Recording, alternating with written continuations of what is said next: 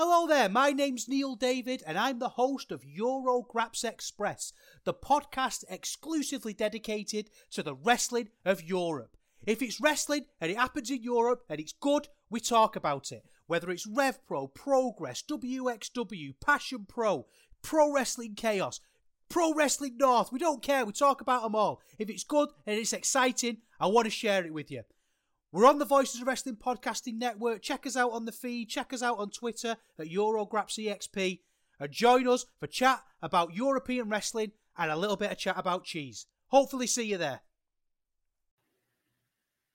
This podcast is a member of the Voices of Wrestling Podcasting Network. Visit voicesofwrestling.com to hear the rest of our great podcasts, as well as show reviews, columns, opinions, and updates across the world of wrestling. Uh, uh, uh, uh. Competition starting to get thick, it's the click, so I hope you watch your A game. A man, no lanes on the track when we unite and spit. This is an A game, better bring your A game. Competition starting to get thick, it's the click, so I hope you watch your A game. A man, no lanes on the track when we unite. Hey now, it's the Mike and JD show, and I'm your host, Mike Gilbert, and I'm joined as always by JD by God Oliva. How you doing, JD? I had a I've had a week. Um, but you can't be in a bad mood listening to a game. Just can't. No, no. Picks Yeah, me up get, every always gets me up. Thursday. Yeah, every Thursday. I Yeah. hear that. Like I come in sometimes and it's been a long day, or like you know, got some stuff, and then I hear, I hear our good buddy Godella, and I'm like, you know what? It's a good day. Yeah, It's good yeah, day. it's, it's hard. Yeah, hard, hard to complain. It could be worse. We could be working for WWE. That would be terrible right about now. Hey, JD, Well- you want to know why I'm wearing this this shirt right here? I would love. I think I know why, but I don't know why. So I want to hear you say why.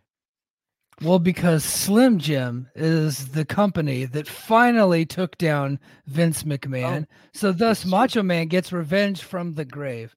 So kudos to I'm giving all the credit to the Macho Man Randy Savage for finally taking one Vince McMahon down because I don't think that motherfucker steps down unless the the sponsors start calling. No. Um. At least not as No. fast. At least not as fast as he did. Not as fast as he did. He probably would have eventually, but the Slim Slim Jim got got us there quicker. Would he? Because I think everyone that works there is completely spineless and has no moral compass whatsoever and are just awful, awful human beings. So I don't think you're right. I think that without Slim Jim making a choice and saying we don't want to be involved with this gross bullshit anymore, um, I think nothing happens. Of course, they jump right back on board when Vince left, but everyone who's you know Yeah. enabled him and covered his ass and did whatever he wanted is still there working for the company. So you know, not a truly big stand, but whatever. It got the first monster Yeah. out. Now you got to get now you got to do the Nuremberg trials, right? Now you got to mm-hmm. get all the people who are just following orders and get them out. Start with the guy with the big nose. Yeah, you got you got to you got to root out all all of the evil, all of the corruption, and we're we're Yeah. gonna get into a little bit of that. And I think I think that's exactly what this case is aiming to do. Although I have a theory how it, it's going to end, just by because the way I see things play out in different in you know different related circumstances, how this always ends up, unfortunately. But uh, we we will get there. But man, um, I earlier today I, this was after i'd already had like our notes ready to go i had i had our thumbnail out i had everything um i thought we had like a full show and then all of a sudden um tim marchman from uh, vice media um he actually contacted john laurinaitis johnny ace himself john laurinaitis' lawyer he is a um and Johnny Ace, Johnny Ace's lawyer claimed to Tim Marchman of Vice Media that he's a victim of Vince too. So we've got a little bit of a twist here. So he's he's not only is Johnny Ace corroborating um, everything that, that Vince is being accused of, he's saying he is not an abuser. He is actually another party that's been abused by Vince McMahon. And I'll go ahead and read some uh, headlines from the story. Said a co-defendant in the in an explosive uh, civil sex trafficking lawsuit brought last week by against WWE founder Vince McMahon and WWE itself. So there isn't just one entity on trial here; it's Vince McMahon and WWE. So let's not forget about that. Appear to corroborate uh, central claims in the suit in a statement to Vice News today, while disputing Laurinaitis' role as described in the complaint. Edward Brennan, the lawyer, said that his client is himself a victim. just like plaintiff Janelle Grant, a former WWE employee. Um, now, last week I did not want to say her name, but her name is everywhere, so I there's Yeah. it's like unavoidable at this point. So we're just gonna say it, okay? Uh, I did not want to, but it's it's out there, um, and it's being put out there by her lawyer, who's doing a lot of TV. So um, this is where we're at now. Um, the the story goes on to say Mr. Laurinaitis denies the allegations in the misguided complaint and will be vigorously defending these charges in court, not the media. Like the plaintiff, uh, Mr. Laurinaitis is a victim in this case, not a predator. The truth will come out. Uh, he goes on to say, read the allegations, read the federal statute, power, control, employment, supervisory capacity, dictated, dictatorial sexual demands with repercussions if not met. Count how many times in the complaint Vince exerts control over the both of them. That is a bombshell, dude. That is a Yeah. bombshell. It's wild. Yeah, this is uh this is a lot. First, there's a lot. There's a lot going on in that. First of all, um, I'm gonna say Miss Grant is being remarkably brave by stepping front Yes. and owning up Mhm. to like not owning up is the wrong term, 'cause it makes it like she did something Yeah. wrong. But I mean, like standing out and saying, "I'm fighting. I'm the one who's doing this. This I was treated bad," and putting her name and putting her face along with that, and and being, um, poster child is another bad term, but I can't think of a better one. Like being the face She's of this- yes. fight, you know. So that takes a lot of guts, and I give her a lot of credit for that because um, Yeah. you can't fault the victim for not wanting to go public, but the fact that she is willing to is it says a lot about her character. That's something. So it's interesting what what old Johnny Ace has to say. uh, Motoko Baba's favorite wrestler. Um, it sure sounds like he's saying that he also would have lost his job and and standing in the company if he did not go in with Vince on this stuff. And that is a uh I kind of get that's the wild. lawyers saying that. That's that is wild. Yeah. I kind of get why the lawyers Yeah. saying that because you could like you could talk you could talk your way into seeing like okay, you know, like okay, I can Yeah. kind of get where they're coming from on this. Um, I don't know. I don't.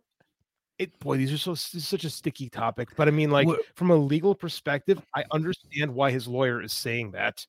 Um, I know we had a buddy who's like, I think he's just trying to get more money out of WWE, and I'm like, gosh, I don't know, man. I think we're beyond the pale of that. Like, because we're knocking Yeah. on the door of criminal stuff at this point, and he's liable. I Mhm. mean, because with what Miss Grant said, he is liable for criminal charges. So Yeah. he is distancing himself and standing on the opposite side of the former law firm of Jerry McDevitt, which is gutsy in and of itself. So I mean, like, I don't know. There's a lot. There's a lot to unpack here, man.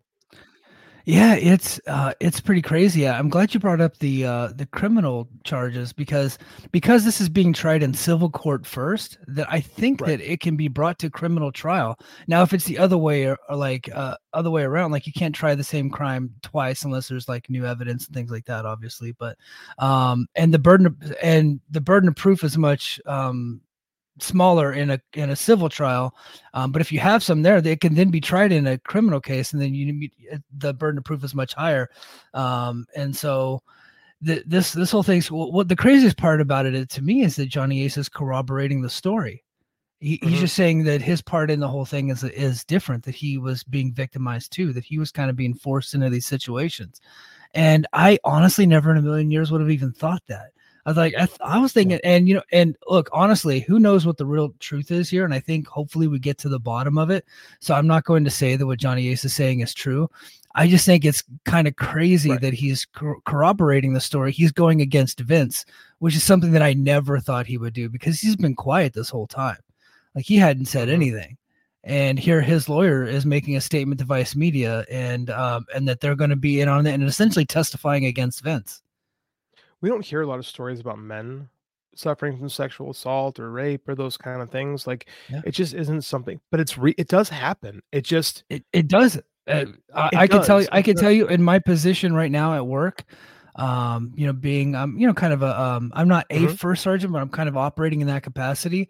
And you hear stories, and it happens more than Mhm. people know, more than people will even think about. Um, because I'll be honest, because meathead dudes typically don't talk about it, right? Correct. Um, and so like that's probably that goes so, like I know on the female side it goes very, very, very underreported. It's wild Mhm. but you just but that's where you mostly hear of it but with, with the men you, they we just don't talk about stuff like that You know, it's it's it's a it's a crazy culture, and so for this to come out now, I'm like, it's just truly, um, it just threw another wrench into this whole case. Um, that I get the feeling is going to get a lot of play on a lot of the like like uh, Ashley Banfield and on News Nation is kind of like all over. Like she runs those types of shows like cr- crime stories and salacious stories, and it's going to get a lot of play on sh- shows like that going forward. Yeah, I mean, like especially in, in tough macho world, like you don't hear stories about you got you know, it's guys like Vince, right? And like, Yeah. if your boss, t- I mean, I'm not just, I'm not saying Johnny Ace is innocent. I'm not because we don't know. Like, I'm not saying that, Mhm. but I understand why he's saying this because there are situations where men are pressured into these type of things unwillingly a lot of the time and just because the parts work doesn't mean that you know those are just chemical reactions man like Yeah. it doesn't necessarily mean you want to like it's there's a lot i don't know man i i just Yeah. It's gonna be this is really bad for wwe that they're tied into this. It's really Yeah. bad for vince mcmahon but it's good that someone is finally finally fighting him right? After 30 years of him skating by and just getting away with doing whatever he wanted it's nice to see that justice maybe not maybe won't be done necessarily but that like someone is making people take a real look at this and shining a light on a guy that people in our business knew what he was about all along even though the jimmy vans of the world will tell you how much how great vince was and how much they appreciate vince and thank you vince thank you vince because i'm a rich dumb fuck who owns a big business and i have no spine thank you vince I have zero respect for Fightful because of that guy. Zero. I'll say it. I don't fucking care. I'll never work for them. Fuck them. Yeah, dude. People are bringing up those Jimmy Van tweets. I'm just like, the timing, bro. Like, He knew. God, Everyone knew. Yeah, he knew. Everyone knew. Yeah. Everyone knew. And the fact that you have the audacity to say that because you're a dumb rich guy, fuck him. Fuck the whole company, Yeah. man. I don't care. Yeah, even even so. Look, we didn't know these details that we're reporting now, right? That that's coming out now, but we have 40 years of history of allegations and accusations and everything. And so when that guy got when Vince went down originally two years ago, um, there were people like this Jimmy Van guy and and several others that were like taking to their Hang social media, thanking him, thanking him for his service, despite the fact. Uh, I'll, I'll be honest, and like AEW is going to catch a little bit of a stray here.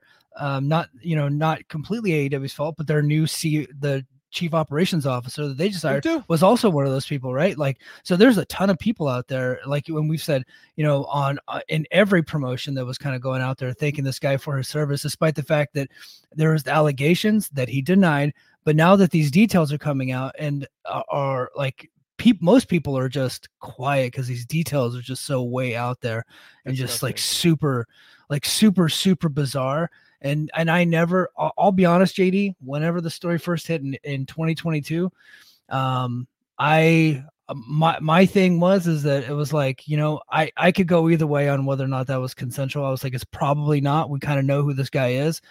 But the denials were there and it's like you have to take those into account a little bit so I was like I was not a hundred percent right um now I'm like I, I'm obviously I'm no judge and jury. I don't have I don't operate in that capacity. I don't have like everybody's side of the story, but uh, gun to my head, like this like this story is true, and the fact that Johnny Ace is corroborating it, I'm like uh, this story is absolutely true, and it is disgusting. You know you know who surprised me today, um um commenting on the story. I- I'm gonna I'm not gonna give the guy flowers because I'm not gonna do that, but Eric Bischoff, believe it or not Yeah, I heard that. on on his uh, yeah on his show on his show somebody's like dude did you hear what eric said about it i was like no and i figured eric would go on there and kind of do his typical bullshit carry vince's water he was like no this is the most evil thing i've ever heard and we need to scrub him from the history books like we did chris benoit essentially he's like he's our harvey weinstein just like i was saying last week Mhm. I was like, wow. And, and and so that's like another another reason that makes me think that this is a completely valid story because who is who is Eric Bischoff's co-host in that show? Conrad, Conrad. Who is Conrad's best who is Conrad's best friend? Ric Flair. Bruce Pritchard. Br- Br- Oh, Bruce yeah, Pritchard. Bruce Pritchard. Mhm. Yeah, yeah, yeah. Pritchard, who is currently an executive in WWE, right? So they like, and they were completely shocked and surprised by the details. And I, I think that's where kind of most people were at. Like they knew this guy was a scumbag, but they didn't know he was this bad. You know what I mean? So I think that I can almost when you work, I mean, like when you get to know somebody, right? I had a friend, I'll tell a story. I had a friend in college who was suspect with a lot of things, but when it came to girls, and he got arrested for rape and stood trial and was found innocent. But when it happened, we all kind of went, "Oh, okay," you know, like it was kind of like, "Yeah, okay, okay." I mean, like I I heard, heard the story. You know, it was like, okay, I believe my friend's story, but I mean, like at the same time, there's party. It's like, mm, mm. but I was Yeah. willing to believe my friend because he was my friend. You know, it's like when people Yeah. are in our lives, we see the good of them, and and sometimes it's easier to overlook the mistakes that they made because we know them personally, right? And like we don't it's harder to see the negative, right? When you Yeah. see someone's brightness every day, but it's there, right? So that's why that's why I'm I'm I, I'm not as hard on people that were in the inner circle because our you know we had good our you know black mask will you know pour out pour out one for the black mask may he, may his account rest in peace but i mean like yeah, he would say, you know, you don't know him like I do. You don't know him like I do. Yeah. Tell he's not this kind of guy. He's not this kind of guy. And this is a dude that worked there forever and would swear up and down Vince is not this monster. But it's easier to hide in front of people that you know, right? yeah, And when you could take like an analytical look at somebody, it's easier to say that guy's a piece of shit. So that's why I'm I'm Yeah. harder on people like Jimmy Van who pretend to have a media outlet that should know better. Like fuck that guy. Yeah. But I can accept I can accept someone that worked for him that might have had the wool pulled underneath him because when you know somebody, you want to believe the best in them, even if you're Mhm. wrong. Yeah, and, and I I've encountered that situation a lot of times, um, and it's burned me sometimes to be honest with you. And I'm like, well, fuck, Oh, I'm yeah. gonna learn my lesson there, but I only learned my lesson with that person, um, because I still get you know people get close to me, and then I still just assume the best in them. And when they're in a tough spot, I go and I try to take care of them. And then sometimes it turns out they're guilty, sometimes they're innocent. And but I just try to, you know, just be there for people as much as I can. But like once it once it once it's out and like okay, you did this shit, like we're done, dude. Like that's that's where I draw the line. Uh, Right. But so and, the- and that's the thing. We we, go ahead. we talked about the scorpion and the frog analogy last week, and I mentioned my friend, and my friend stood trial court of law was proven innocent. But I mean, like, Yeah. I like when when the accusations come out, you're like, okay, all right, what happened? You know, like, but you want to believe your friend, and it even becomes hard. Like you have to. When it's someone that you know, you have to go into every situation open minded and willing to listen. You can't just say no, no, no, or yes, yes, yes. You have to you Yeah. have to listen. And in this case of Vince McMahon, you read I didn't read the full details until I read the Observer last week. And man, it was worse than I imagined. It really was. Like I Yeah. just just the offhanded stuff that I read about from the part of the, the journal that we were allowed to read. I ain't paying for the Wall Street Journal. Like the whole thing with Dave recap is just horrific, man. Yeah. Horrific. Yeah. And guys, I know you probably you want to have fun this week and JD we're we're going to have some fun this week. I got to get through Yeah. the rest of this story and then we'll go on to some fun shit. So I just want to get this stuff out of the way. Um so Janelle Grant's lawyer is coming for w, uh, is coming for WWE. That was my top story actually. It got pushed down because this Johnny Ace stuff came out.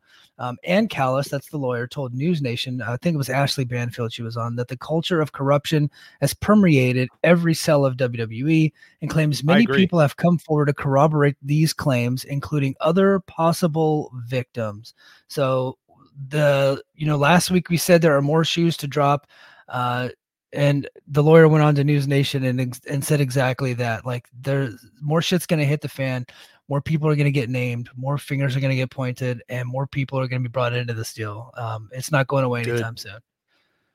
Yeah, burn. Hey, look, Good. Whoever's involved, burn it, burn it down. Whoever's involved, get get them out. Yeah, burn it to the ground. Salt, Yep. do like Carthage, man. Salt, salt the field so nothing will ever grow again. Like there's bad people there, and I, I I'm I'm I'm gonna be keep being hard on this because like there's people that we know from the board votes, and you can sit there and tell me, well, they only did it so they can advance their position. Well, that makes you a horrible human being. I'm sorry. Like everyone there and the board, especially who read all this stuff, turned a blind eye. Ari Emanuel praised him publicly when this deal went down less than six months ago. So uh, I got nothing. I got nothing, and they knew it. They knew what they were getting into bed with. So I mean, like, if WWE is fucked in all this situation, good. Good. It's about time they reap what they sow. It's about time they reap Yeah. what they sow. So Oh man. Uh, and lastly, Netflix chief content officer on Vince, and I quote, "He's gone." Um, Bella Baharia, Baharia, sorry, I don't mean to mess up her name, uh, spoke to the press and when asked about Vince allegations, she pl- bluntly stated, "He's gone. He's not there." So the Netflix deal remains unaffected at this time. Um, I think that if this continues to get worse and current people are are in on this, like get I actually get publicly brought into the lawsuit and get publicly named and have to step down, I could see this Netflix deal um, going south in a hurry. Um, there's no guarantees there. It's it th- this could be a tough time. I don't know if that's true. I don't know if that's true. I mean, like they signed a deal. Yeah, I- So we don't know what the we don't know what the language of the contract states. They might have to show, shows it. shows get canceled all the time. They do, And but they, they could they could they could buy things out and th- that is They true. could. Yeah.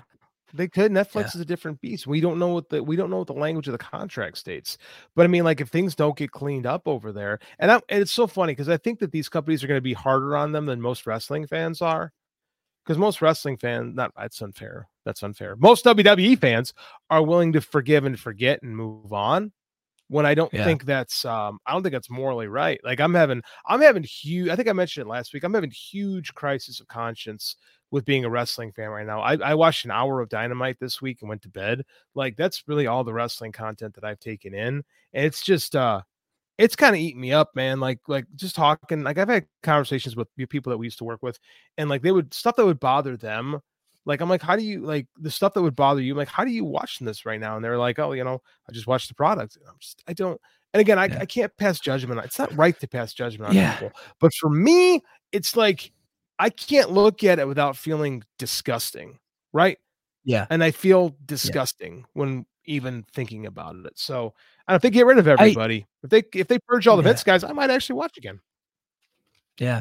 So I struggled with that too over the weekend. And um I I ended up watching the Royal Rumble, but I was kind of like uncomfortable. And then I was and I knew that the, the reason why I was watching it was so that way I could, you know, hit up the Patreon and do a do a recap because that was one of the things I wanted to do this year. Um, is just get more content and more more stuff. And so um and I have an easier way to, to do solo content. So I was like, okay, I'm, I'm gonna watch the Royal Rumble and I can do a quick recap of it. Well, I did like 35 minutes just just talking to my phone because I went on a whole fucking rant about shitty Triple H is at that press conference. But um, oh my so what god. I- what yeah, it was it was it was bad. It was bad. Can we can, can we talk about what an asshole that guy was on Twitter, posting pictures of him smiling and laughing and making a joke out of all this, and then getting put up there? And kudos to the wrestling media for not being complete and total Yep. asshats, except for Steve fucking Fell, which you know even he admitted that he was being a douche. Like, and for him to Yeah. sit there and tuck tail in front of everybody and act like a big freaking oh my god, what an asshole. He is honestly Yeah. God my least favorite human being in professional wrestling. What an embarrassment to the company. That guy, that JD, you know what he said about you know what he said about last week for the company? He said this has been an amazing week. I'm like, dude, like you're living under a fucking rock, or you got your head What buried into the sand. Uh, and I want, you know what? And I think, I think JD, we need to do, we need to do something because um, we've been, we've been, we've been tough on a lot of the people from the media. Um, and there were three guys at that press conference that we've been real tough on on, on this podcast, and we got to give them Mhm. their kudos because they fucking deserve it. Uh, Jon Alba, sure I, I did. did a whole.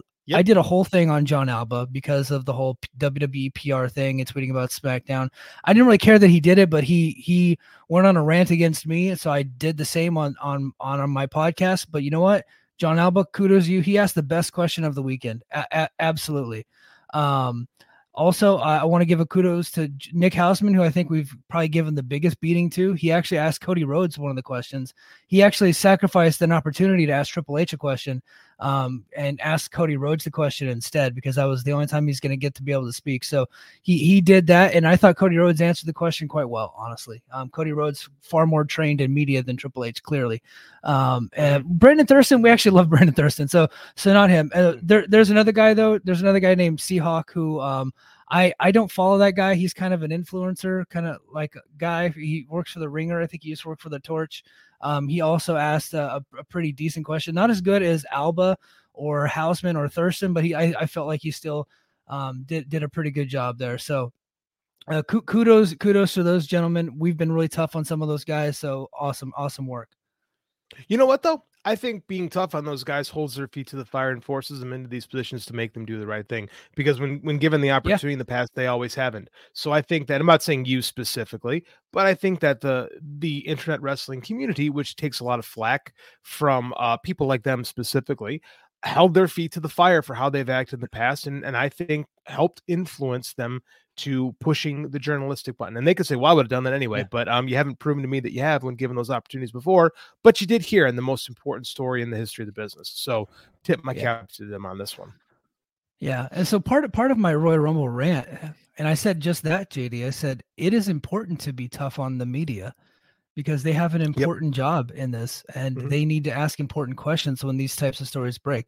It's just as important to hold the media to the fire as it is to hold people in power accountable for More what they're doing, and that and- that's the media's job. And so Mhm. they get they get the access that a lot of us don't get that a lot of us will never get because of um uh, where we're at in our lives jd you got three jobs you you don't have time to be going around and, and doing all this stuff you're not going to go work for a major website me i'm No. in the military i will have to ask for leave and you guys will have to fly me to hawaii and it costs a lot of money to get me on a plane to go anywhere so uh, you got to put me up in like a five star hotel. You got to pay me tons of money to get me to go over there and do that stuff. So, and nobody's willing to do that. So, and I'm just not in the position to be able to do. Because look, I got a real ass job and a family, and I'm going to going to school. So we we have these people that have been granted this access, um, and it's important for them to be taken seriously. There was another there was another woman on there that she had the first opportunity to ask Triple H a question, and the first thing she fucking asked was about the Netflix deal. And I'm not going to mention her name because I've already mentioned it on Twitter. She's a disgrace right? This is that Mhm. was just a person that's looking for a job in WWE, despite the big story that just came out. That is a person that's want to go into the Lions Den over there, and I I just don't understand it. D- just completely disgraceful by her. But then you got three back to back to back questions that were absolutely legitimate. So um, when when they suck, we should say it, and when they do good, we also should say it. I think that's appropriate, especially for two guys like JD and I who can be a bit harsh on folks. So. Um, you know, good, good, good job, good job to them. Um, so, guys, we have 25 people watching across two streams. I want to thank everybody for being here. That was 26 minutes on Vince. I don't want to mention that motherfucker's name the rest of this show. Let's have let's have some fun. Uh, all 26, 25, however many of you guys are on there, could you do me a big favor if, if you can? Uh, give a big thumbs up. Uh, on this video that you're watching right now, either on the Voices of Wrestling stream or the Mike and JD Show stream, because what that does is it sends a signal to everybody that's kind of scrolling around uh, YouTube right now. It'll let them know that we're having a good time here today and uh, we're, we're going to be enjoying our show. And then go over to patreon.com slash the mike and jd show. We have two episodes of our sting's greatest rival rivalry series i'm out right now. We, we we covered vader we covered cactus jack and coming up this weekend jd and i are going to cover uh, the dangerous alliance. Um, i cannot wait for that one. That one's going to be a lot of fun as we uh as we get closer and closer to sting's uh, retirement match. Head over to patreon.com slash the Mike and JD show. Also, my Royal Rumble rant. I did breaking news on CM Punk's injury, did all kinds of stuff there. Um, let's go ahead and let's get to the chat, JD. We got a lot of people. Um, we got Baby Huey, Baby, Baby Huey, Huey! from uh, Yeah. 97.7 The Bone out of San Francisco. Um, or 1077 The Bone. I'm sorry, it's been a while since I've lived in that area. 1077 The Bone and Baby Huey says go Niners. Absolutely, sir. Respect. We got we're in the Super Bowl again this year. Let's get let's get one. Um, and then we got uh the letter A A. in the chat It said A. Bischoff is a carny and a grifter who will switch his colors like a lizard. Yeah, that's true. Yeah, Yeah, that's you, true. you got me on that one. Um, and then uh, David Hadley makes a very good point. Triple H doesn't have his head buried in the sand; it's up his ass. I, I. I think that's a solid point. Yeah, thank you, sir. Mhm. I- that's a great correction for us. We we deserve that. Mhm.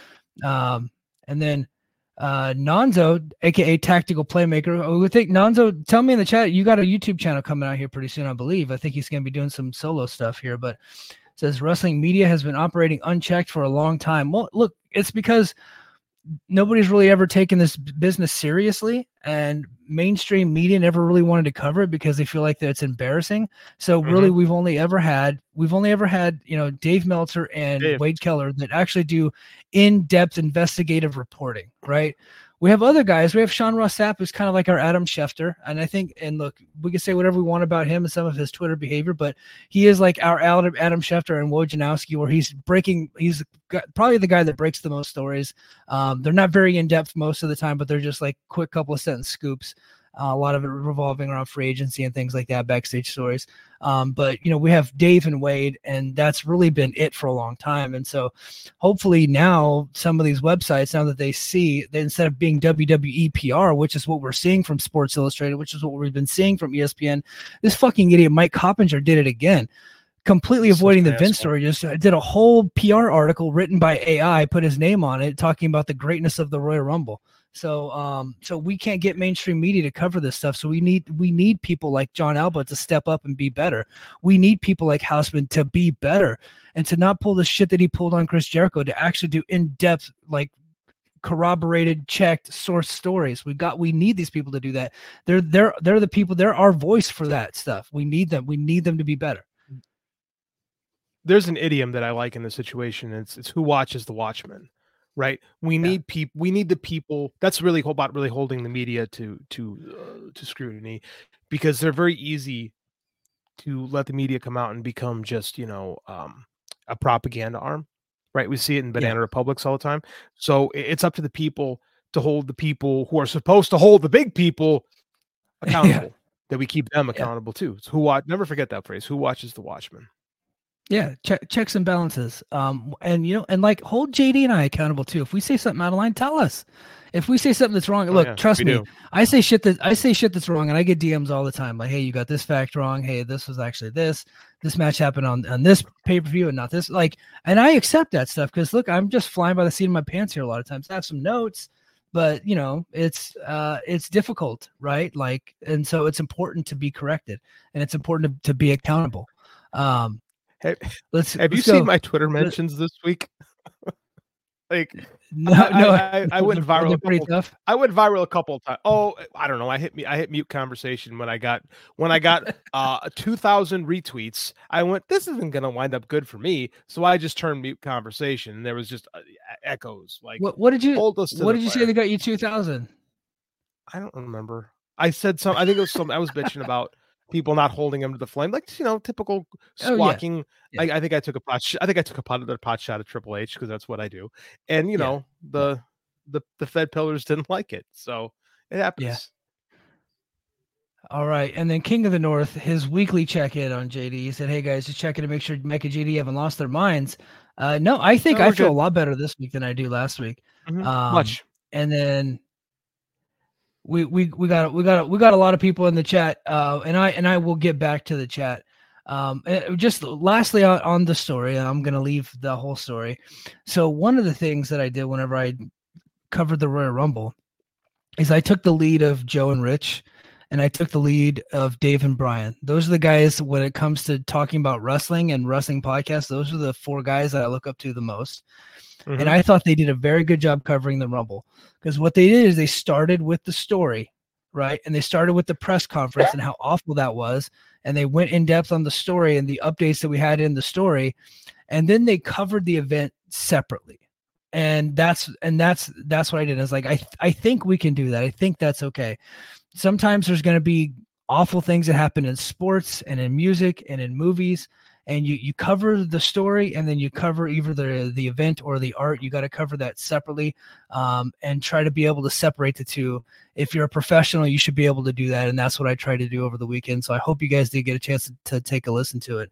Um, unless you were looking for someone to go and praise the royal rumble because i did not so there was not much to praise there but we we will we will move on from all of that nonsense. Um, let's talk some free agency news.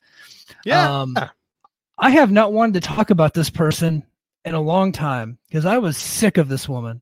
But Mercedes Mone, it appears to be she's finally got a deal. This note comes from Fightful Select, and uh, and I guess it's co-written by Fightful or co-broken by Fightful and uh, Andrew Zarian. Andrew Zarian wrote, broke the story in GIF form. That's what he typically does. But uh, that's what he does. Um, yeah, it says AEW founder Tony Khan fueled speculation on Wednesday when it was announced that he'd have an announcement on the February Tony, 7 episode. As Tony Dynamite. Khan yeah. does.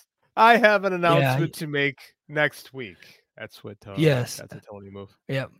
Well, no one will confirm. It was implied that it was related to the impending appearance of Mercedes Mone in AEW. However, we're we're not told that her signing would be outright mentioned as a part of the rumored announcement. I don't think the announcement is Mercedes Mone, but Mercedes Mone is likely debuting in March after Revolution. Uh, it appears Andrew Zarian was on Twitter saying that she's actually got a contract and that she's she's coming in. So, um, finally, finally, finally. Now, I still won't believe it until she shows up, but it looks like Gotta she's in. AEW. Got to show up. Um, that's big for AEW. The most important question I have is: Are they going to get a new theme song for her, or is that god awful New Japan song that Mone going to just come back because it's so bad? It sounds like crisscross. it's so bad. she she- she licensed that music herself like she paid to Oh. have that done that and that's you know and i like it, if the if the song is good that's a good move. Like you know that's what nick nemeth did matt cardona did that. Like you know because you can get Downstait to to Yeah, make you a song anything. for like you know they, will. If you just give them like a Oh. jack in the box gift card they'll all right let's get in the studio let's do it. So uh, and they do pretty good they do pretty good theme songs like for wrestling themes. So they do cody's theme and so they they own the rights to that music. They license it from the band. I think that's what um that's what Mercedes Mone did. So um i I, I hope, hope she doesn't come up with the theme song. I think that she is.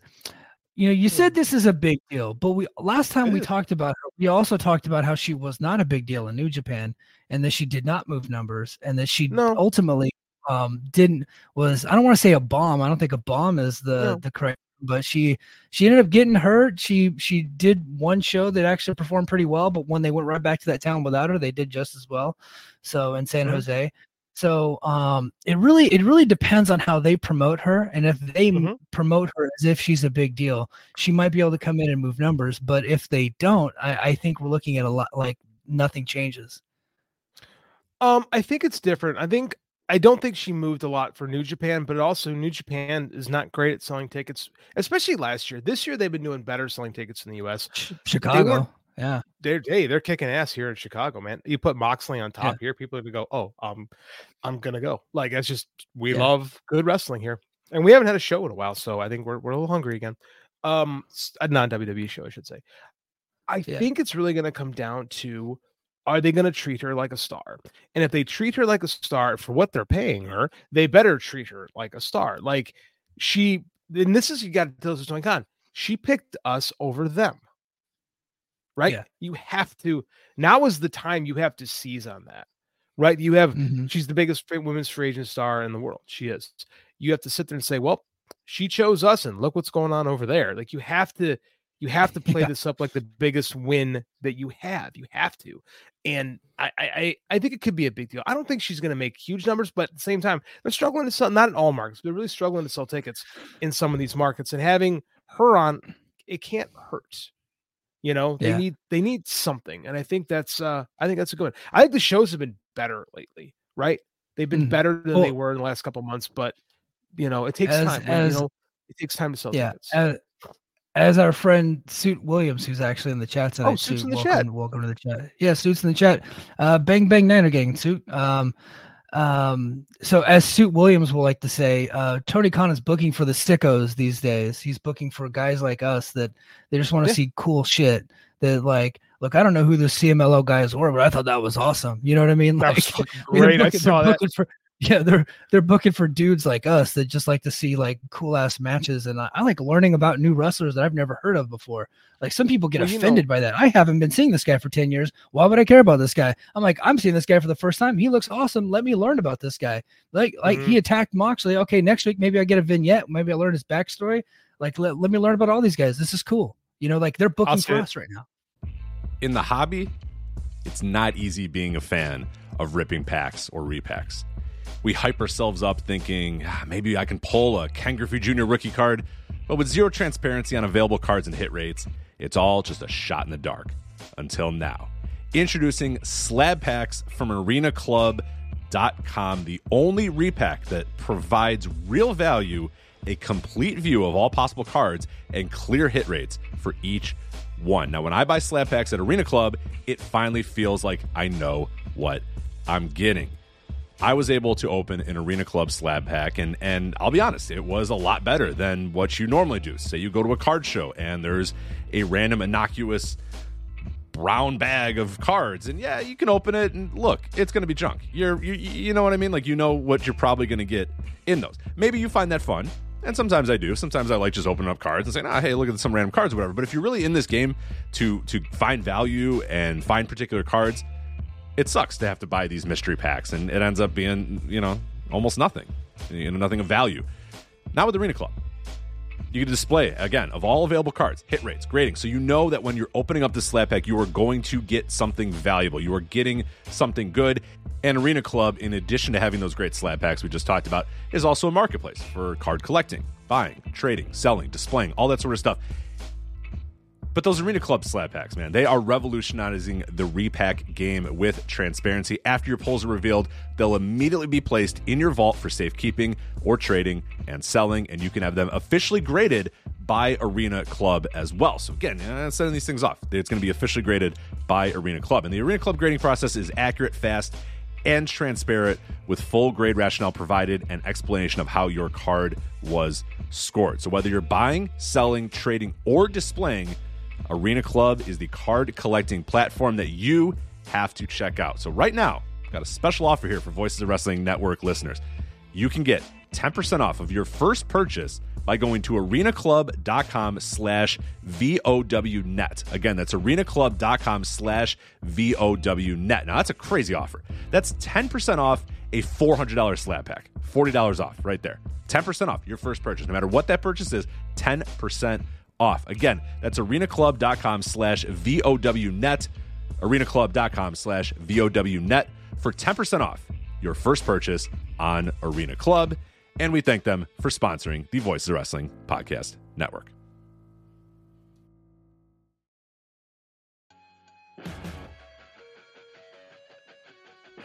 What's going on, guys? This is Rich from the flagship podcast here on the Voices of Wrestling Podcast Network. If I could have a moment of your time, I'd like to tell you about one of our sponsors, Eufy Video Lock. Eufy Video Lock is a smart lock, a 2K camera, and a doorbell, all three in one, offering you triple security. So you can have everything in one device rather than installing many pieces on your front door. But it's not just for security. The Eufy Video Lock is also for convenience. No more concerns about losing keys, and you can assign passwords to your family members and see them coming back home via the integrated cameras. Some other great features we love about the Eufy Video Lock is it is easy to install and set up with just a Phillips screwdriver, no drilling required. Keyless entry, no more fumbling for keys when your hands are full. You never have to worry about kids losing keys or passing among renters. You also have 0.3 second, 0.3 second fingerprint recognition and one second unlocking. Again, 0.3 seconds, it's going to recognize your fingerprints, and in one second, it's going to unlock. And with the AI self learning chip embedded, the more you use it, the more accurate it will be. Also, no battery anxiety. You have a rechargeable battery in there that could last around four months, and you will get a low battery notification before it runs out. Uh, passcode unlocking a remote control with a 2K clear sight, see who's at your door, and control from anywhere through the Eufy app. With enhanced night vision, you can have optimized view even in the evening. You can also secure your package delivery by view and two way audio. And then, best of all, no monthly fee. A bunch of other brands out there are going to charge you a monthly fee. You have your recordings locally, and you never have to pay for storage. Customer service, Eufy's got you handled as well. They are on standby for you 24 7 so you can enjoy a worry free experience with an 18 month warranty, all backed by their professional customer service team. Contact them anytime by telephone, email, or live chat. Personally, as a homeowner, I love my Eufy video lock. I have the ability to see what's going on when I'm not home, when packages have has arrived, and, and really the thing I love the most about it, the ease of being able to lock and unlock my doors without having to fumble with my keys and reach in my pocket or wait, no crap, they're in my backpack, all that sort of stuff. All this is happening while my dogs are barking at me. You know what? Not anymore with the Eufy video lock. I touch it, 0.3 second fingerprint recognition, one second, door is unlocked. Much, much easier. So if you want to jump on board with Eufy Video Lock, search Eufy Video Lock. That is E U F Y Video Lock. Again, that's Eufy Video Lock, E U F Y Video Lock, or visit eufyofficial.com slash video lock to see how you can gain complete control of your door.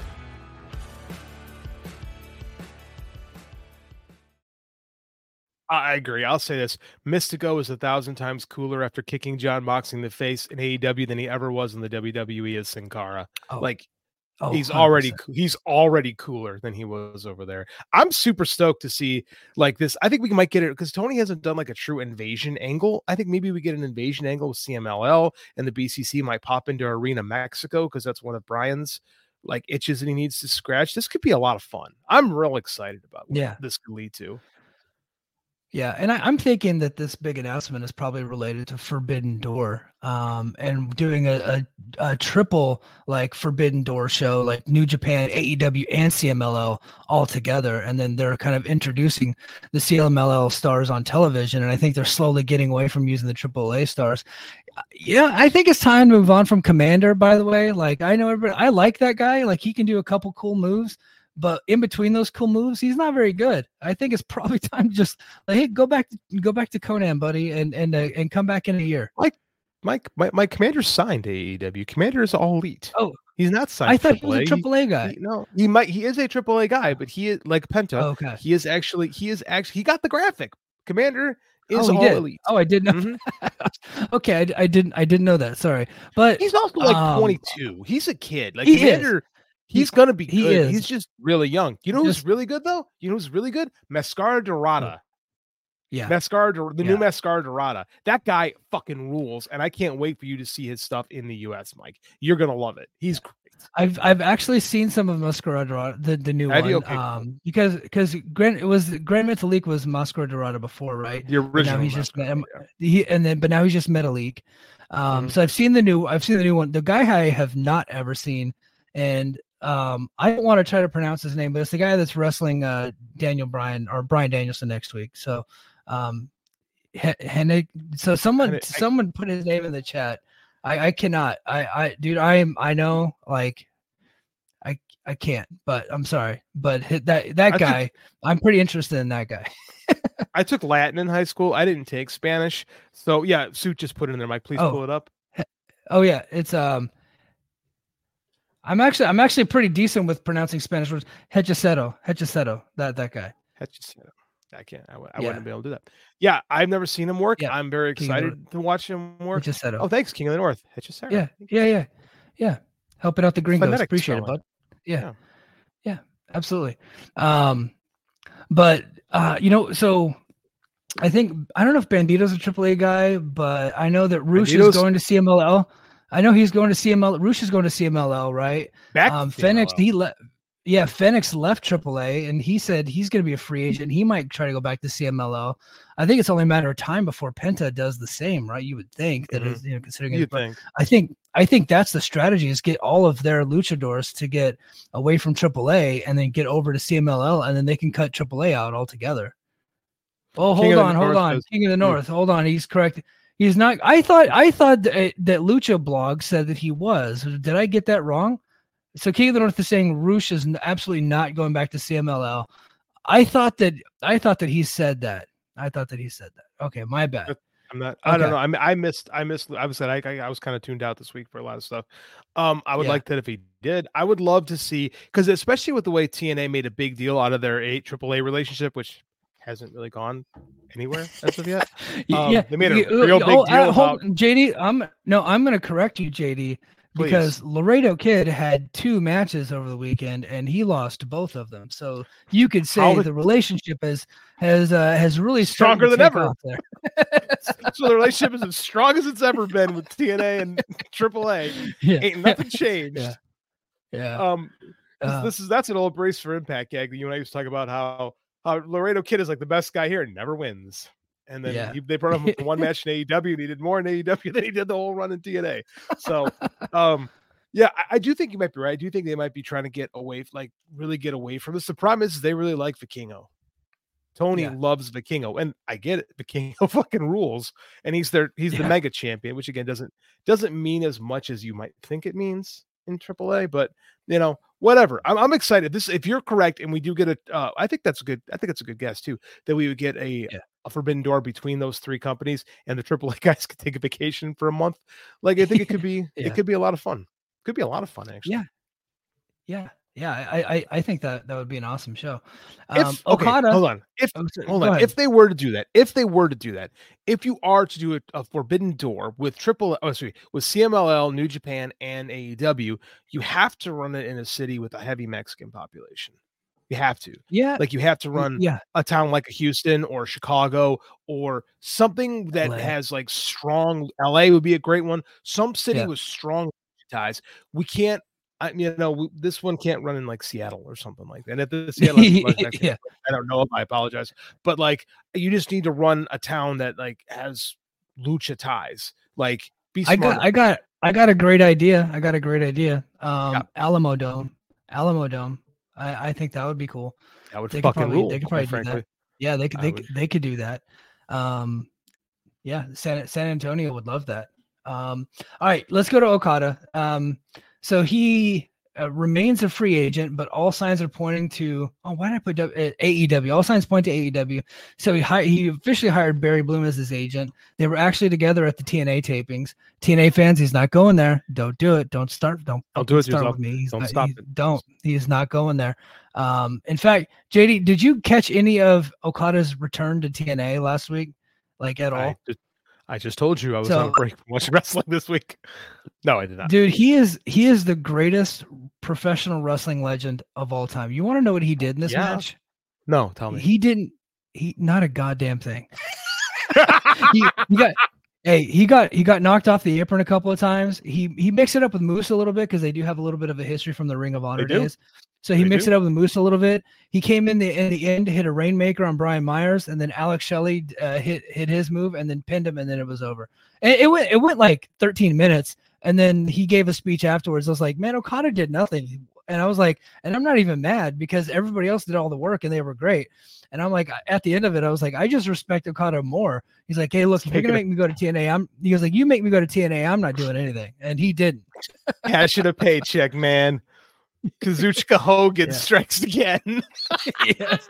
Yeah. I love it. Well, they they wanted they wanted him to work a full match, and he said that that doesn't work for me, brother. That's It worked for me. He us. stroked his Yeah. imaginary goatee and said that doesn't work for me, brother. Oh God. Uh, but so, uh, A- so AEW bound. said- AEW bound. Well- right. Well, Dave is reporting that the AEW offer is much higher at this point than WWE, and he said uh, WWE sources said that they think that if he really wants to go to WWE, he just will for the price that they are giving him. So they're essentially just telling him to go to AEW, is what it sounds like to me. They're giving him the Mercedes treatment, which Yeah, I don't know. I mean, in all honesty, I didn't think WWE. I said this for the last month. I don't think WWE is a great fit for him. Like he's not. No. He's not Nakamura, and I don't think he can look at Nakamura's run and be like, "Yeah, man, that's what I want to do." Like unless you want to retire, and I don't get the vibe that Okada wants to retire necessarily. yeah. Like I think that he I, wants I don't. to come here and work. Yeah, I and I don't think the WWE fans would have embraced him all that much. And I have a little bit of evidence that suggests that because the the YouTube thumb the YouTube video from his TNA match last week was tripled by the the Nick Nemeth match that Nick Nemeth had with Zachary Wentz last week. So and like Okada was in there with Moose, the world heavyweight champion, but Nemeth's match was at like 400,000 views versus Okada's match was at like 150,000 views. Like it Well, was yeah. like a stark difference. Like WWE fans, they, they they don't really know him that well. They're probably not going to like. Eventually, they would embrace them because they just they're just very tribalistic. Like they'll they're like, hey, you're yeah. part of the team now. We're going to get behind you. But they Mhm. wouldn't have known him the way that they know like your typical WWE type of person. You know? Um, the like when not I remember when Nakamura showed up in NXT, he got a he got a decent reaction for the they had a little phone interview reveal when they first said Yeah. Okada was going to wrestle Sami Zayn. That was pretty cool. And then by the end of that match, he was super over. But those were that was a super that was an AEW crowd basically at those old A those old Yeah. NXT shows, right? So No, it's they, different. They were. but it took it took him a while to kind of acclimate to WWE. And I don't think Nakamura's ever really quite acclimated to WWE, right? Like he's been he's been good, but I mean, like when he came in, people thought he was going to be like a generational talent. Like this was like a massive signing when Nakamura signed. I remember telling my buddy Pete, I was like, dude, this guy is unbelievable. He's unreal. You, you're not gonna, it's gonna blow your mind when he comes here. And he's just been like an upper mid carder when he's been used, right? And it's just like Yeah. I thought you might have a I thought you might have a perennial main eventer with with Nakamura, and they just And then maybe it's part of that's on Nakamura too, because I mean, like he certainly doesn't work like New Japan Nakamura. So I don't know if that's what Okada wants to do. You know, I, he seems like he wants to still be awesome and just build his brand in the US. And I think AEW would probably be a better fit for him because Okada works like what's Okada do? Okada does like 60 minute or like 30 minute matches every time he wrestles. Yeah. He could do that on SmackDown. Yeah. No, You know, like his He- he's not getting that much time on pay. Yeah, he would rarely get that time on pay per view. Um, now Right. WWE has done a better job of not having as many matches on their pay per views, and their pay per views are much shorter. I mean, Royal Rumble was four matches, and of course, two of them were an hour long. Um, so they they have gotten they have done a better job at that, but they have just so many people. It's going Right. to be hard to kind of come in and supplant a lot of their talent. And look, AEW is deep as hell too. I think the perfect place for Okada to go to is right back to New Japan, but that's just not happening. He's not interested. So if he's going to come to the on. US and he wants to stake his claim here, um, I, I think AEW is the best fit for him.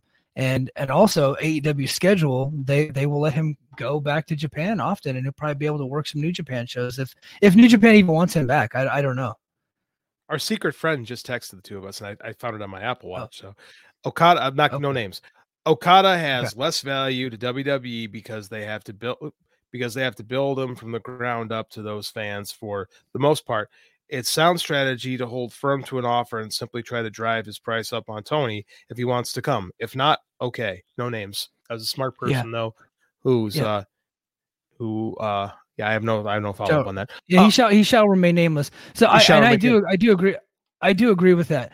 Will Ospreay, on the other hand, I I think they would have taken to him rather quickly. Ospreay, I I, think that. Oh, and a that he WWE, has, he- yeah, he'd over He has her. Yeah, WWE. 100%. he has WWE level like type charisma. He would have gotten over Mm-hmm. day one. They would have treated him like he was Cody Rhodes. Like they they, they probably would have, right? 100%. So Okada w- would be a, a little a little bit different, and that's just that's just their audience, and it's not Mhm. a knock on the audience. They just they're just kind of there's so much WWE to watch.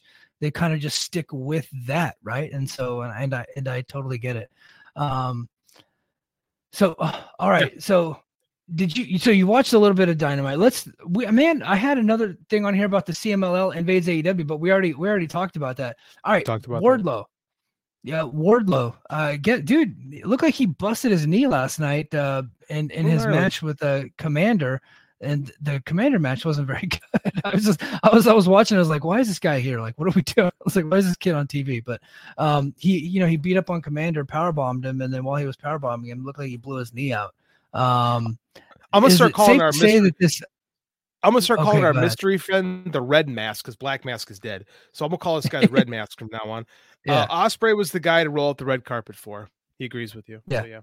Um, Yeah. as you were saying, Wardlow and Commander, a little sloppy. Um, what did Yeah. no, I didn't get to hear Brian and Dave because it took me forever to get through the beat the the the between the street sheets Patreon this week. So what did what was Brian and Dave saying about the knee? What was their what was their vibe They- on it? they didn't report an official thing, but they said that it very much looked like he was hurt, and that it seemed like, and people are saying that he's hurt, but there has been no diagnosis at the at, at the time that I'd listened. So I don't know if they've had any updates since then, but it doesn't sound good. Uh, I think is it safe to say that um I- oh suit was okay suit was at, at the show so suits was saying i was live at the show and wardlow was really feeling it on the outside in the post match so Hmm. yeah he definitely banged up his knee you know is it safe to say that so far this undisputed um undisputed era what was the Oh. Cole's new Pull- pull- name Undisputed Undisputed Kingdom. Pull up the next suit tweet. Uh, suit quote, i uh, will is it, is it safe to say is it safe to say the undisputed kingdom is not going well so far Uh might be a little cursed. Might be. Yeah Ghost yeah, Max yeah, hanging out of the company. Yeah. Um yeah ah, when you when you're when your leader's on crutches still, uh Meltzer said they were worried it was a meniscus, nothing worth. Dude, a meniscus is nothing. You pull that like Okay. here's the here okay, meniscus. I, I was just going over with one of my kids. Everyone I know who had every kid that I've worked with that's torn their meniscus has retorn their meniscus. Every single one of them. And a lot of times with the meniscus tear, you remove the meniscus completely and you're back in like six weeks, right? Four if you Yeah. four if you're if you're healthy. Like here and be like, well, if you get the meniscus taken out, your knee is going to be sore. I got news for you. If you're a professional wrestler, your knees are uh, sore, no matter Yeah. what you do. And a meniscus repair, that's like eight to nine months in some cases. If you get that bucket that bucket handle tear specifically. So if it's a meniscus, they're going to pop that thing right out, and he'll be fine in a couple weeks. Meniscus tear is not a big deal. Well, that's good because that did look that did look scary.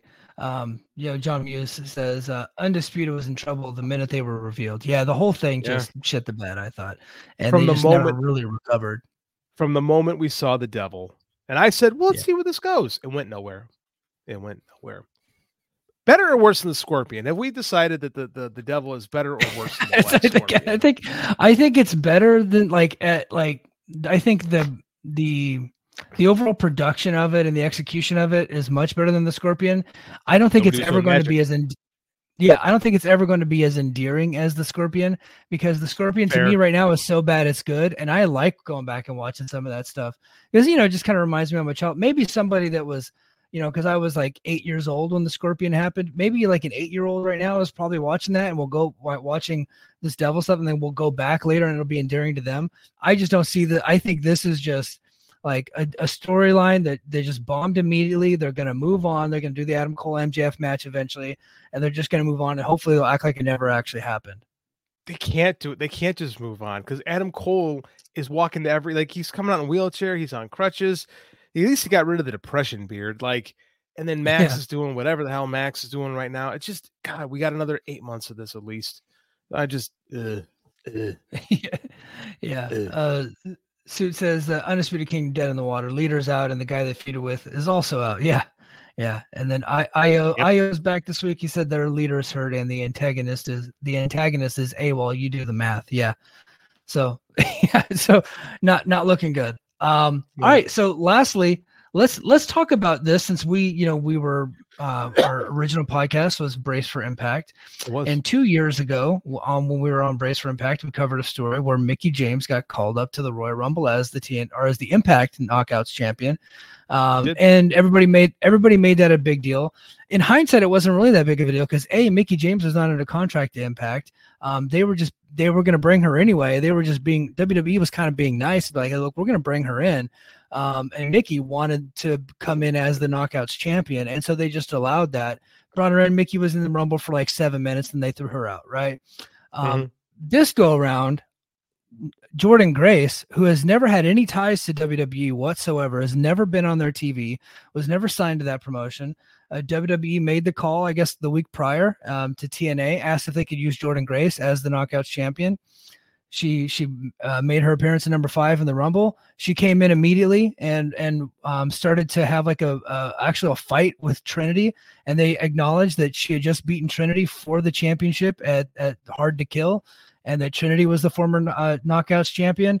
And then she was actually in there for like 15 minutes, got thrown out by Bianca Belair, one of their top stars, and was looked looked impressive. They praised her afterwards, and um, I, you know what? Look, this was probably not the week that you want to be associated with WWE if you're TNA. However, I could see that this has really helped Jordynne Grace's stock, you know, with what she does on the outside of wrestling, with her her different websites she has and her different services that she provides on on the internet. I know her Twitter, all her Twitter, Instagram, all her followers went up. She got a bit more famous. She was in front of 50,000 people and millions and millions worldwide. So she was she was pretty elated. What do you think about this WWE bringing in Jordynne Grace stuff? Bad week. Um, Yeah. really, really bad week to do that because you kind of get lost a little bit in that. Uh, it's good for her because she's never had that like super mainstream wrestling exposure on either of the big companies, and she's awesome. So I mean, it was it's cool. It's cool she got her moment. Um, I like in WWE fashion, she got tossed by Bianca to make sure you know where Yeah. you are in the pecking order. Which again, it's their turf. It's their Yeah. turf. You know, Yeah. you get to do that. Mhm. So um, does it does TNA really I mean like does TNA get anything out of this and do they need to at the end of the day? Like is this going to help is this going to help ratings for Impact? Is this going to help buys for Impact? Probably not. But is it better for them to get featured on Peacock as just like a commercial? Well, probably Yeah. couldn't hurt. I- think You I think the only thing they gained out of it is a little bit of brand awareness. And Yeah. and look, if they were going to send somebody over to WWE that can hold their own in the ring with the other WWE talents, She's the one. actually she's actually she's actually much better than a lot of the people that were in that match. Um Oh, and, God, yeah. And and uh, and and honestly like miles better. Like she Yeah. she got in there and was like and it was like, "Oh wow, she is." Like I knew she was really impressive, but because you know the talent level in TNA is not that high, she, sometimes it seems like she has to work down to her talent. Like she's always like way levels above. She got in there in the WWE ring and she was levels above a lot of those people. Not not Bianca, right? Not not Bianca. Like I'm not saying Bianca. Like Bianca's tremendous, but like a lot of the other ones, like, A lot like, of there, other were, ones. there were some there were some bland ass women in that match, and Jordynne Grace looked like a star in there. You know, she's jacked and was just moving around. She's doing all the great power moves. I thought her and Natty looked great together. In fact, her and Natty are kind of like working an angle on Twitter. I don't know if anything will ever come of that. Um, they say that the match is going to happen. I don't know if it's going to happen though. They should now WWE should do TNA the solid and send Natty down there to put Jordynne over. We'll see if they actually do that. Triple H should do that right now with the you know as part of the apology tour. Um let's be let's be frank. The WWE women's division is vastly overrated, and I think that Jordynne's presence proves it, right? Because she's only been in only quote unquote been in TNA the last five years, and she can work circles around the vast majority of that roster. And I don't think that's I don't think I'm being uh, crazy when I say something like that. I think she exposed them for being for that whole that whole mystique of needing NXT to be good is bullshit. It's all bullshit. Yeah. Like if you're if you you know it's just a place to tear your ACL when you're doing stupid drills. Like I think that Jordynne proved that it's not necessary. She she could walk into Raw tomorrow and be one of if not the best woman on the roster. So you know, Yeah. kudos to her. She's awesome, and uh, I'm glad that she. I am glad that people are talking about Jordynne Grace. That's the most important thing. Like she does TNA. Like you and I always. That was our big moniker with Brace for Impact. Is we talk about the show that nobody else cares about, and it's nice that people are acknowledging someone that we know has been good for a long time. Yeah, yeah. I I I thought she served herself uh, very well. Now, what what is TNA ultimately going to get out of it? I think you hit the nail on the head. It, it was it was a nice commercial for the TNA product. Um, sometimes when you buy commercials on Raw, sometimes it gets people to watch your show, and sometimes it just doesn't. And so, and we we will see. Uh, unfortunately for them, it's been like it's it's been a negative for them for a long time is they're just they're on access tv it's like what you know what are you going to do are they going to get more app sub- subscriptions? I don't know. I think if natty came over and they did like a like uh, at an impact plus show i think you you natty could probably bring over some subs you know Maybe. uh just for just for the night you know 10 bucks like natty could probably bring over some you know pe- some of her fans you know for 10 dollars Does Natty ha- does I- Natty really have fans? Like does Natty? Let's Natty. Let's, Natty's let's- Natty's been on television for 20 years and she Yeah, is know. famous. Does she is she a draw? I don't know. She's never been out of the system. So we we don't have any evidence that that's true, but we don't have any evidence that it isn't true. no, I, I get what you're saying, but it's not like she it's not like she does anything when she's there. Like she's never mattered in the system. Like people who are Yeah, in the true. system that matter, you can argue for. Like if Natty goes to wrestle Jordynne, what's the difference than if she were to get released and come in? You know, like like when Trin like I don't think That's she's got a big a following as Trinity had. And Trinity was a nice little pickup, but it wasn't like I I think you know I what I'm think saying? this, like I don't think it it depends on the situation, right? Trinity left with Sasha, and that was a huge, huge story. that That's she true. Kind of walked, you know, she walked out, and Yeah. so when she came to, to TNA, that was like a redemption story. Um, if WWE sent Natty and they promoted it on their social media, um, I think people would want to see that just because of the situation. Now, if Natty were to get released and then she came over, I don't think it would be that big of a deal. But if she went over there as a WWE star onto TNA television, I think that there, would- there would be a little bit of a bump, but we're not talking like a significant bump like if Bianca were to go over. Now, if Bianca goes over, you know, they're like TNA is making some money off that deal. But but Natty, you're probably looking at some subs, like not many, but some. How many Wrestle Universe subs were picked up when when Nakamura came to wrestle Okada? Or Uh, uh, last I checked, it was 975. Um, I'll have to check, double check that. So I'm that's kidding. I have no idea. I don't. I, I'm kidding. I don't have. The, I don't have fact access to. You numbers. Yeah. said that with such authority and so on the cuff that I would that I 100% believed you. I thought, oh, Mike sniffed me out. This is impressive. You Yeah. totally. No, J- you JD, totally like, how me. would I? How would I, I don't even know. know, I was I thought I was asking a rhetorical question and you had an Yeah. answer for me. So I was like, Yeah. holy shit. No, that's what I'm saying. Is like Right. I don't think that Nakamura, who's a much bigger deal in that in, in the WWE That's- environment than Natty, didn't have a whole lot. Like it was cool, but it was guys like us, right? It was people that said, Ooh, Nakamura Muda. Like, I don't think that, you know, I don't think that because WWE, here's the truth. Here's the truth. Most WWE fans just watch WWE and don't Yeah. want to be bothered by other wrestling because they think it's beneath them. You know, I pick on our buddy Scott, but I mean, like, I mean, he would probably watch TNA if Jor- if if Natty came over, but I mean, like, the vast majority of them probably not. dude, dude, our buddy Scott thinks uh, Top Dollar is, um, and I quote, cooking in TNA. Oh, uh, Top Did Dollar. he say that? I left the One- chat. Did one- he say that in the chat? One one dollar general. I actually I don't know if he said cooking, but I just I've been holding on to that joke for a little bit. But but no, he he he does he does like he does like Dollar General though. He does he does like him. So and he He's like, he "How can you he hate this guy?" Yeah, He goes, "How can you hate Like, this guy?" I'm like, "Cause he fucking sucks. That's why I hate him." He- Like, it's terrible. He's he's a, he's he's a bit of a douche nozzle, right? Like- yeah, but but that's like that's our that's our buddy Scott. It's it's Oh, I love that guy. very much like a he's very much a a football fan, you know, like just supporting his team. Support That doesn't matter what they do, he just supports his team. Gotta you know. support the team. Uh, Sue Williams like asks, "Is is Natty draw is Natty drawing Ash by Elegance numbers?"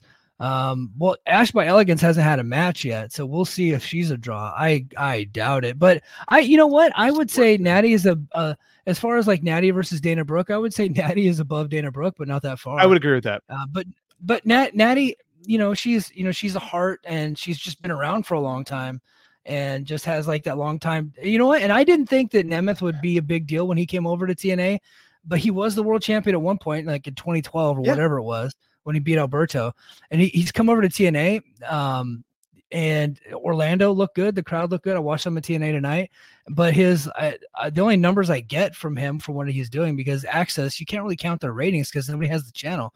But Who the YouTube Access? numbers that he's drawing are like in the millions. It's it's insane. Yeah. So Kudos to Nick versus-. I never versus- thought that. yeah. Yeah, versus what Steve Maclin's doing, who I think Steve Maclin is. I think Steve Maclin's world's better than Nick Nemeth. I'm not even kidding. They were in the ring together, cutting a promo on each other. Maclin tore that, blew that boy out of the water. Like it was like Maclin looked like the bigger star in the ring against Nemeth, and he looked like a more believable badass than Nemeth. Well, that's because he is. But um, here's the thing, Madden or uh, Maclin is low key one of like the coolest guys in the like in pro wrestling that people don't talk about. Like, not enough people, and it's because he's in TNA, so he gets ignored, much like Jordynne, Yeah. right? But I mean, because he was in that system for years, and he got saddled with that dumbass Sons of Anarchy gimmick, and then you know he kind of got shit on for other people's dumb mistakes. And now he's been he's been great in TNA. He's been great. Mm. So Yeah. I I mean like it does I think and I think he sees Nemeth as a guy who got handed everything that he wanted and never had opportunity for. So I'm sure that provides a little bit of a chip on his shoulder. So I mean like I, I'm not surprised at all to hear that. I would much rather watch so funny. Maclin than Nick Nemeth. You uh you haven't been watching TNA, but that's exactly the storyline that they're telling. That was that was basically the promo. Like, and he's like, "You're just here, like you're just you're coming up here, and you're just take you're just here to take take take. You're here to take everything that I've been here earning, and you're just gonna come in, and then you're gonna leave again." And I was like, "Wow, this this brother's telling the truth in this promo." it was good. Tell It me when I'm promo. telling lies, as a man Yeah. once said. Yeah. Um, I Yeah. hey, you know what? I'm glad they did that because that's the story they should be telling. Yeah. That's the story it's a good be story. telling. I like it. I'm Yeah. a fan. Actually, you've you've made me more intrigued to watch just based on Well, that right there.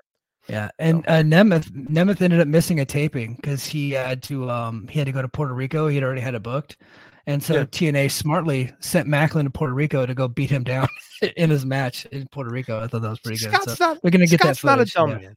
Scott's not stupid. Like he's not Yeah. stupid. And and Maclin got a Puerto Rican vacation. It's beautiful in Puerto Rico this time of year. Good for him. Yeah, yeah, good for him. Hey, uh, before we go, uh, do you want to? Would you like to gloat about CM Punk being hurt, or how we, we just have not talked about it? I, I did I did a breaking news earlier this week. So I'm not gonna gloat about someone who I who like was one of my favorite I professional wrestlers for a year being hurt. I will say, I told you so. yeah, that, like that's that's what not gloating. I'm not happy. I'm not happy that the Yeah. man got hurt. My I told Andy that he got hurt, and Andy was super bummed because it's still one of his favorite guys. Like it sucks, but I mean, I'm sorry. I I only said it because that's what's happened the last two years. Like the man, I heard Bix Bix. Kudos to Bix and Chris Zellner because they put it right. When you're an older professional wrestler, it helps to be a good athlete. And Yeah. Punk got got good because he has this sheer willpower, right? He got good because he willed himself to be good. But you can't will yourself to be a good athlete, right? Especially when you get older, because father time comes for us all. And if you're a really good athlete, you can get away with it. I did 15 consecutive front handsprings at practice the other day. I was very proud of myself. I am a good athlete, but I was sore as hell the next morning. like, you know, father So- time comes for us all. It happens. So I'm I'm uh I'm gonna be 41 in a couple months, and um, my daughter she's in gymnastics, and um, so she's you know practicing you know handstands and doing some of her forward rolls and backward rolls and stuff like that, and she's doing cartwheels.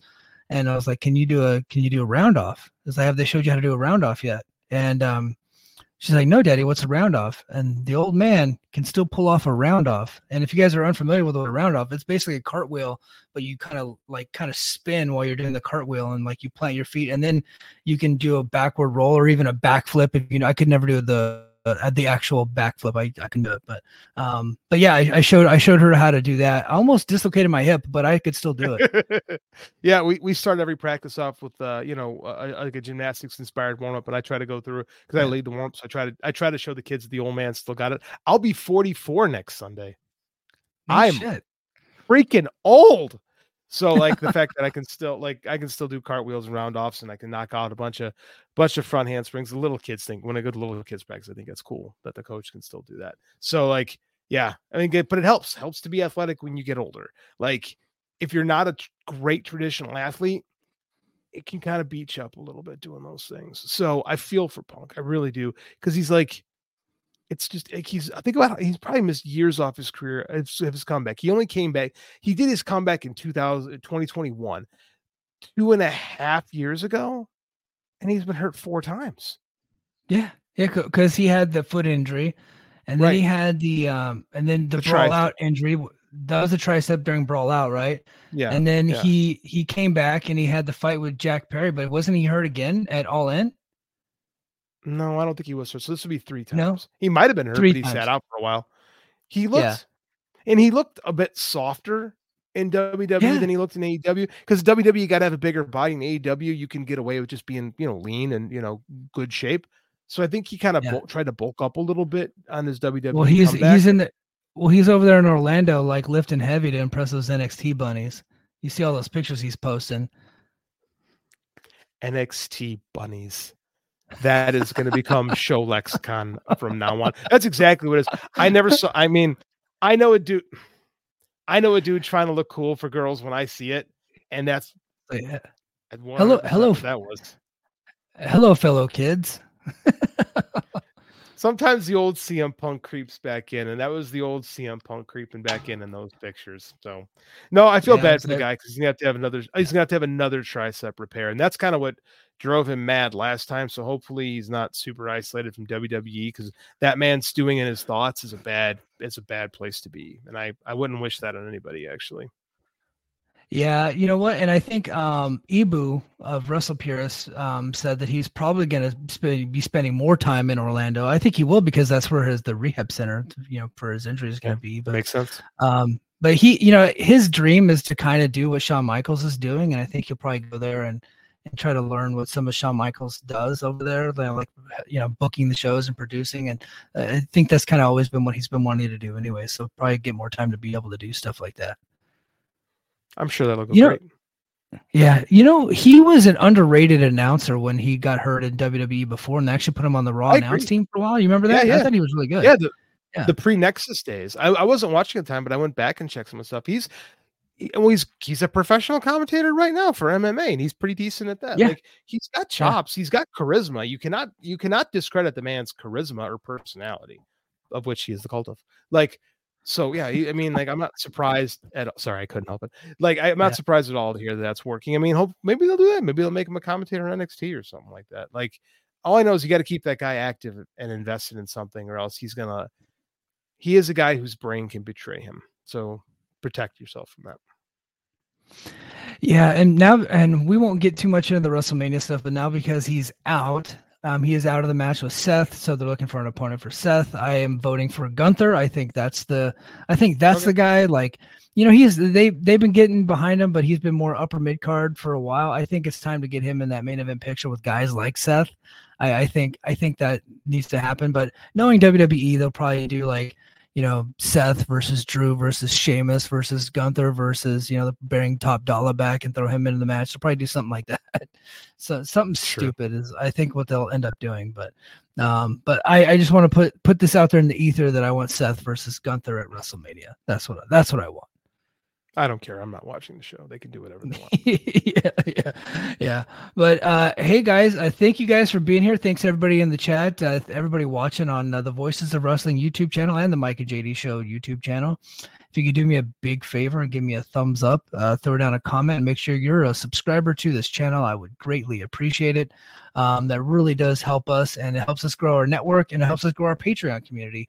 Uh, and if you want to be a part of our Patreon community, head over to patreon.com slash the Mike and JD show. Uh, we're dropping content all the time, dude. I've been working like crazy. J- JD's been out for a little bit because, like I said, JD's got, you know, he's a, he's a coach, he's a school teacher. He's a writer. He's a dad. He's also getting his master's. Well, I only have the one job, and I'm going to school, so I've been doing a little bit of extra podcasting lately. So uh, we've been dropping some. I've been dropping a lot of content there on the on the Patreon, uh, and I will have a full uh, TNA Impact review uh, coming up this weekend. I watched some of the show tonight. I will finish it later tonight and probably have a review out on Saturday for the Patreon members. And then I'll end up releasing it on the Mike and JD Show YouTube channel at a later date because I record it live to YouTube. So, uh, but if you want to join me on the chat whenever I'm doing my Impact podcast, uh, uh, I will send that information out. It'll go straight to Patreon. Patreon members get to watch it or get to be there live with me and uh, get to, you know, collaborate. So I appreciate everybody being here. Um, guys and guys in the chat. I thank you guys for being here. You really help the show. You really do. You really do help the show. I really do greatly appreciate it. So, um, and until next week, mahalo. Uh, uh, uh, uh. Competition starting to get thick. It's the click, so I hope you work your A game. A man, no rain from the track when we unite and spit. This isn't A game. Better bring your A game. Competition starting to get thick. It's a click, so I hope you your game. Eight no rain from the track. My name is Tyler Fornes, and I am one of the co-hosts of the Good, the Bad, and the Hungy AEW podcast here on the Voice of Wrestling Podcasting Network. We take a broad scope approach to the world of all elite wrestling and the entire universe of Tony Khan. We talk about the big matches, the big stars, the promos, the storylines. And we also look at it from a big picture perspective. How are things going to change over the course of the next 10 years with AEW still in the picture? How are companies like WWE going to adapt and adjust to AEW? And are they going to be a similar way like they did with WCW in the late 1990s? Will there be a counterpunch? We talk about all of that and more on the good, the bad, and the hungy every week on the Voice of Wrestling The network.